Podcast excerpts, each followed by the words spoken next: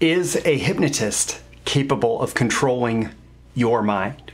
Some people seem to think so. And if you watch a good hypnosis performance, like somebody who's a stage hypnotist, a performance hypnotist, or maybe somebody who does street hypnosis, uh, it's it's really easy to think that they have complete control over your mind.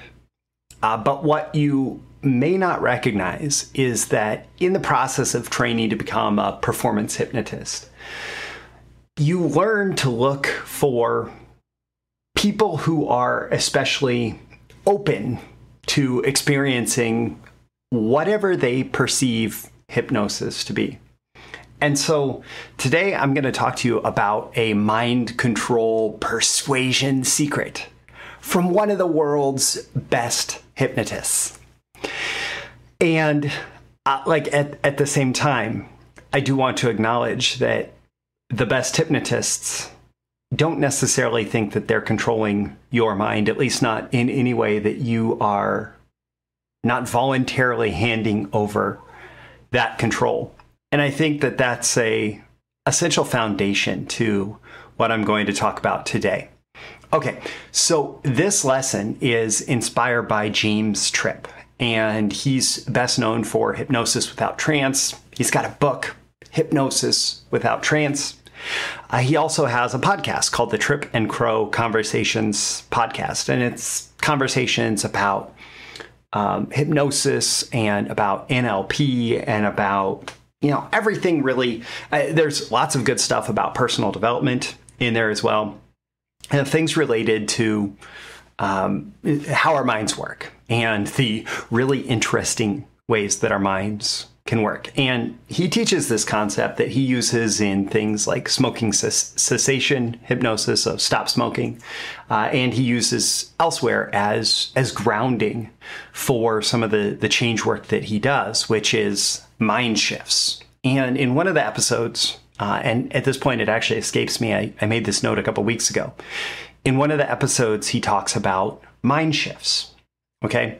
And mind shifts is a name that he has come up with to identify like the shifting of someone's perspective, the the shifting of someone's mind around a particular topic. And so if you're trying to get someone to stop smoking through hypnosis, if you're able to shift their relationship with smoking, per- perhaps that's going to be what it's going to take to get them to actually stop smoking.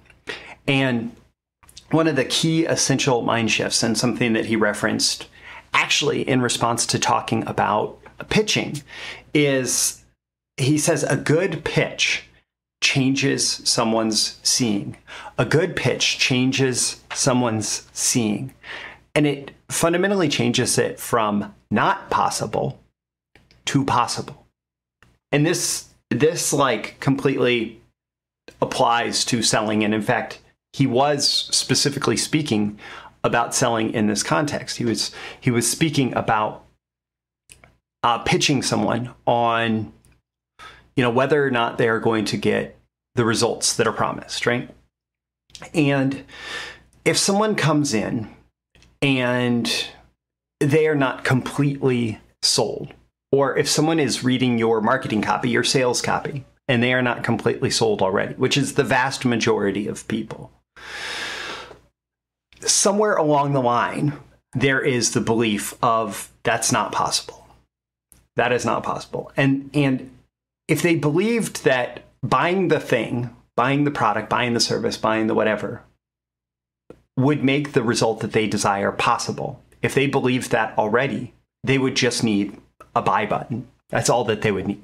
You know, buy this thing, right? And so somewhere along the way, somewhere between here and uh, that is possible, not even just possible, but likely, right? Um, impossible to fail, right? Uh, somewhere between here and there, there is a roadblock, an obstacle, something that they believe stands in their way, right? And so your job as the persuader, you know, persuasion in print, persuasion through media, persuasion one on one persuasion is to give them the necessary sequence of beliefs that allows them to discover that, hey, this outcome that I want is possible through whatever this offer is that's being uh, presented to me, right? And so a lot of times I talk about offers being or markets being problems, right? And your offer is the solution. So the prospect has a problem and they believe it is not possible to solve it.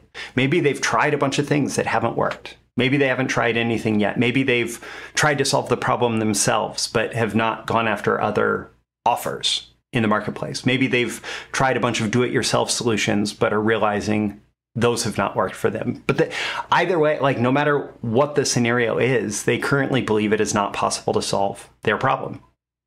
And so you need to pitch someone in a way where you make it so they believe it is possible that there is a solution and that solution is your solution, your offer that you're offering to them. Likewise, you know, I talk about problem leads and opportunity leads. Opportunity is an opportunity to fulfill your desire, right? And so they may currently believe that fulfillment of that desire is not possible, right? There are too many obstacles, too many roadblocks to that fulfillment of the desire. And really, all that you need to make them do all that you need to make them do. I want to actually minimize this, minimize the gap as much as possible because I don't want you to believe that this has to be some gigantic thing, right? Oftentimes it's just the belief that there's a secret ingredient, a unknown method, a, a trick, a hack, a 1% change in what they're doing, right? But currently they believe that they're, the fulfillment of a particular desire is not possible. And you need to show them how it is possible, right?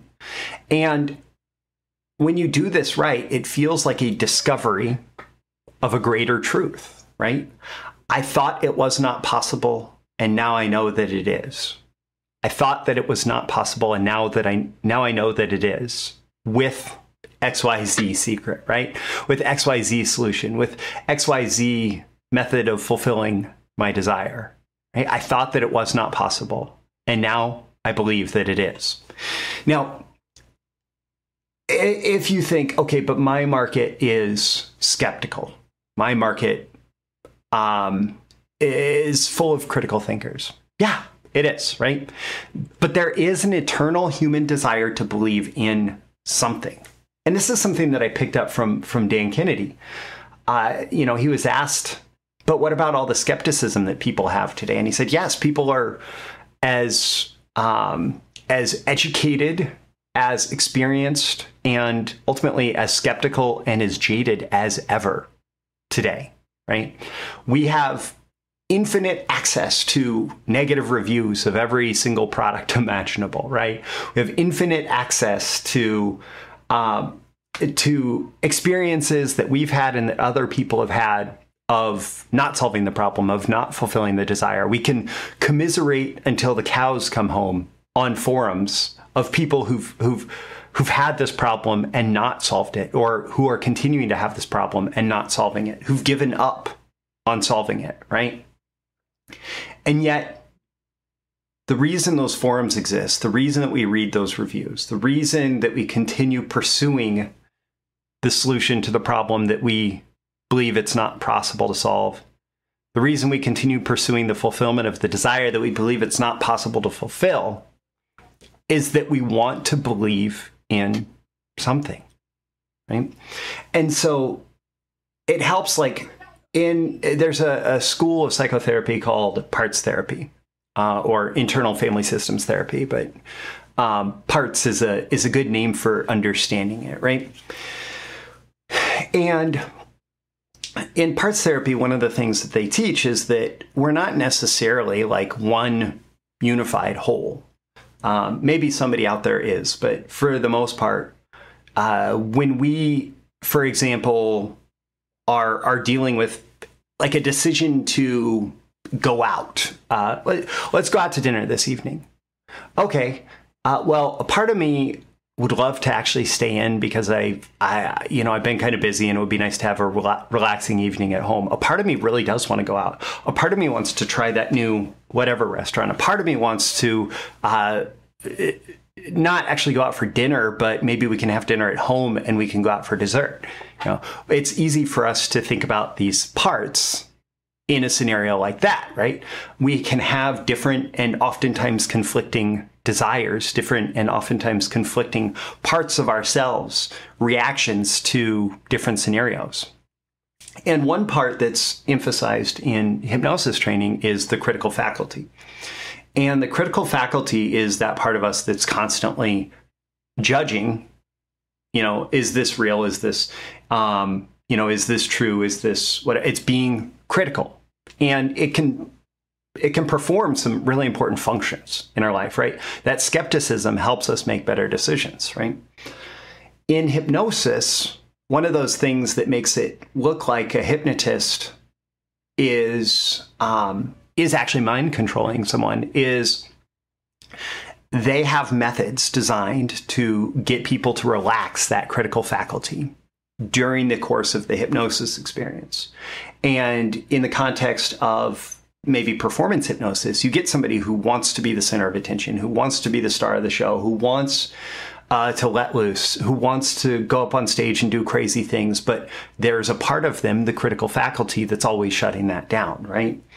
And what the hypnosis what the hypnotist does, the hypnotic process does, and what the context of performance hypnosis does, is it gives people permission to temporarily lower their skepticism, lower their critical faculty, because that's what they want to do. The reason they're volunteering in the first place is because that is what they want to do. They want to lower that critical faculty to be a part of this event.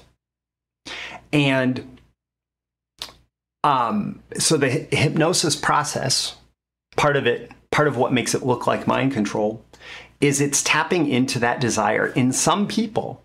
Not every member of the audience, remember I said a, a good hypnotist is doing things, they're doing um, uh, suggestibility tests, they're doing compliance tests with people in the audience even before they're picking out volunteers to figure out who is going to be most likely to volunteer and be a good subject up on stage, right? Be a good participant in the show, right? And in marketing copy, in any kind of persuasion, part of what we're trying to do is pick out the people who who are interested, who are interested in deciding that that problem that they thought it was not possible possible to solve are now interested in finding a solution, right?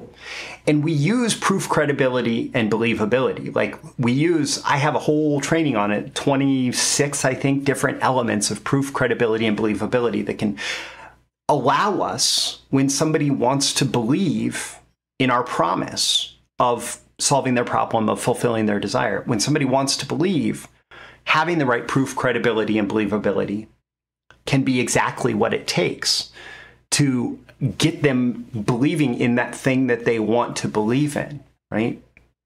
To get them to make that mind shift. And perhaps most important of all of them is something that a hypnotist does.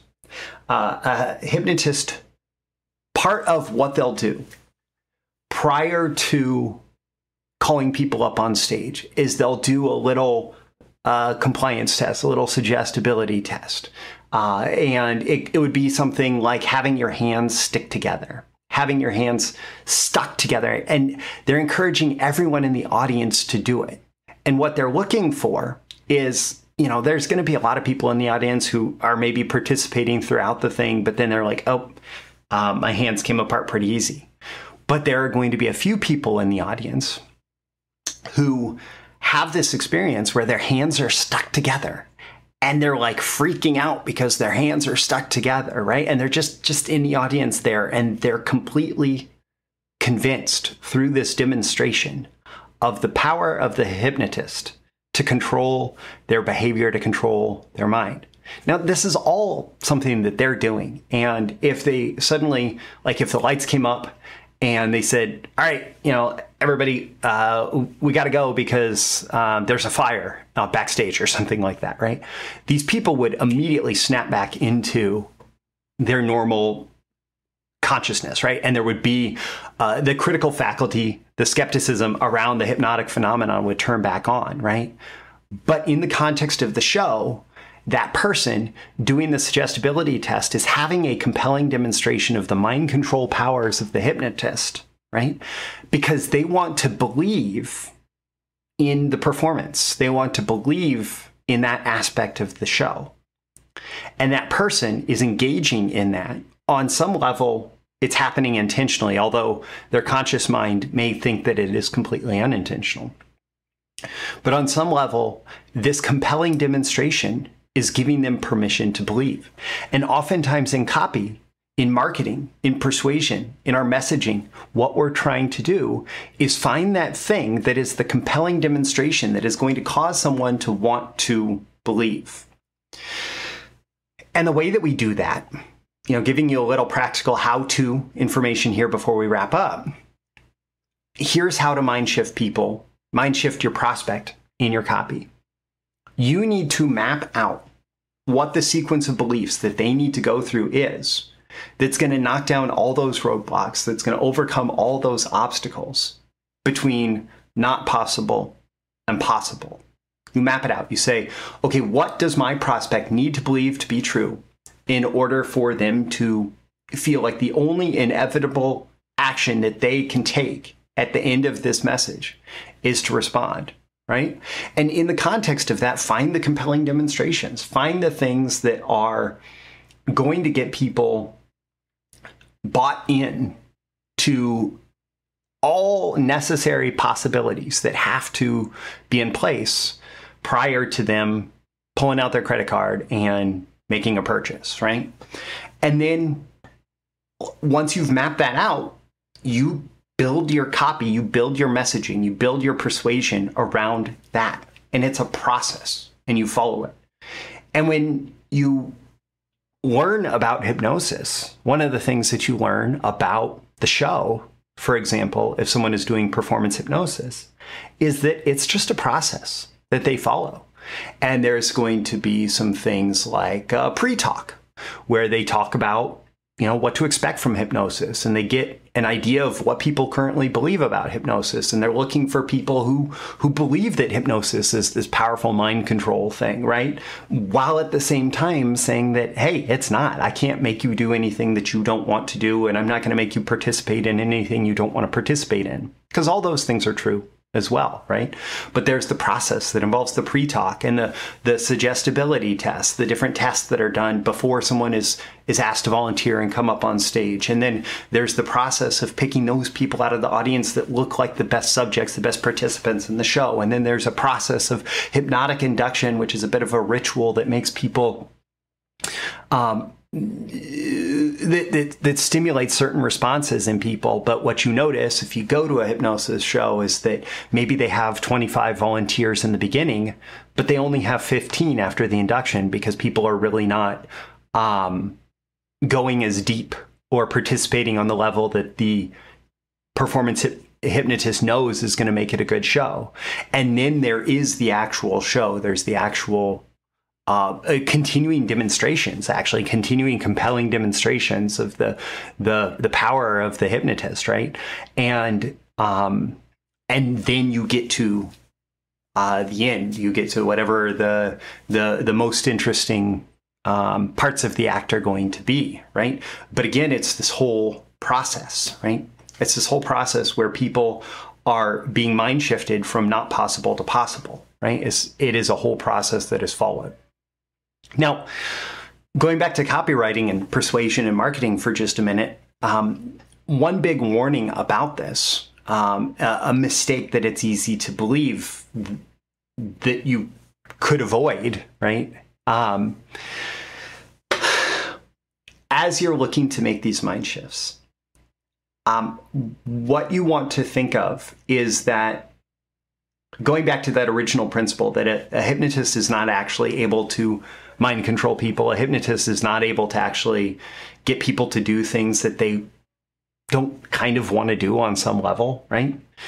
Um, you as a copywriter, as a marketer, as a persuader, as a salesperson are not able to get people to buy something that they don't really want to buy without perhaps, I, I mean, maybe you can, uh, maybe you can get their credit card out of their hands.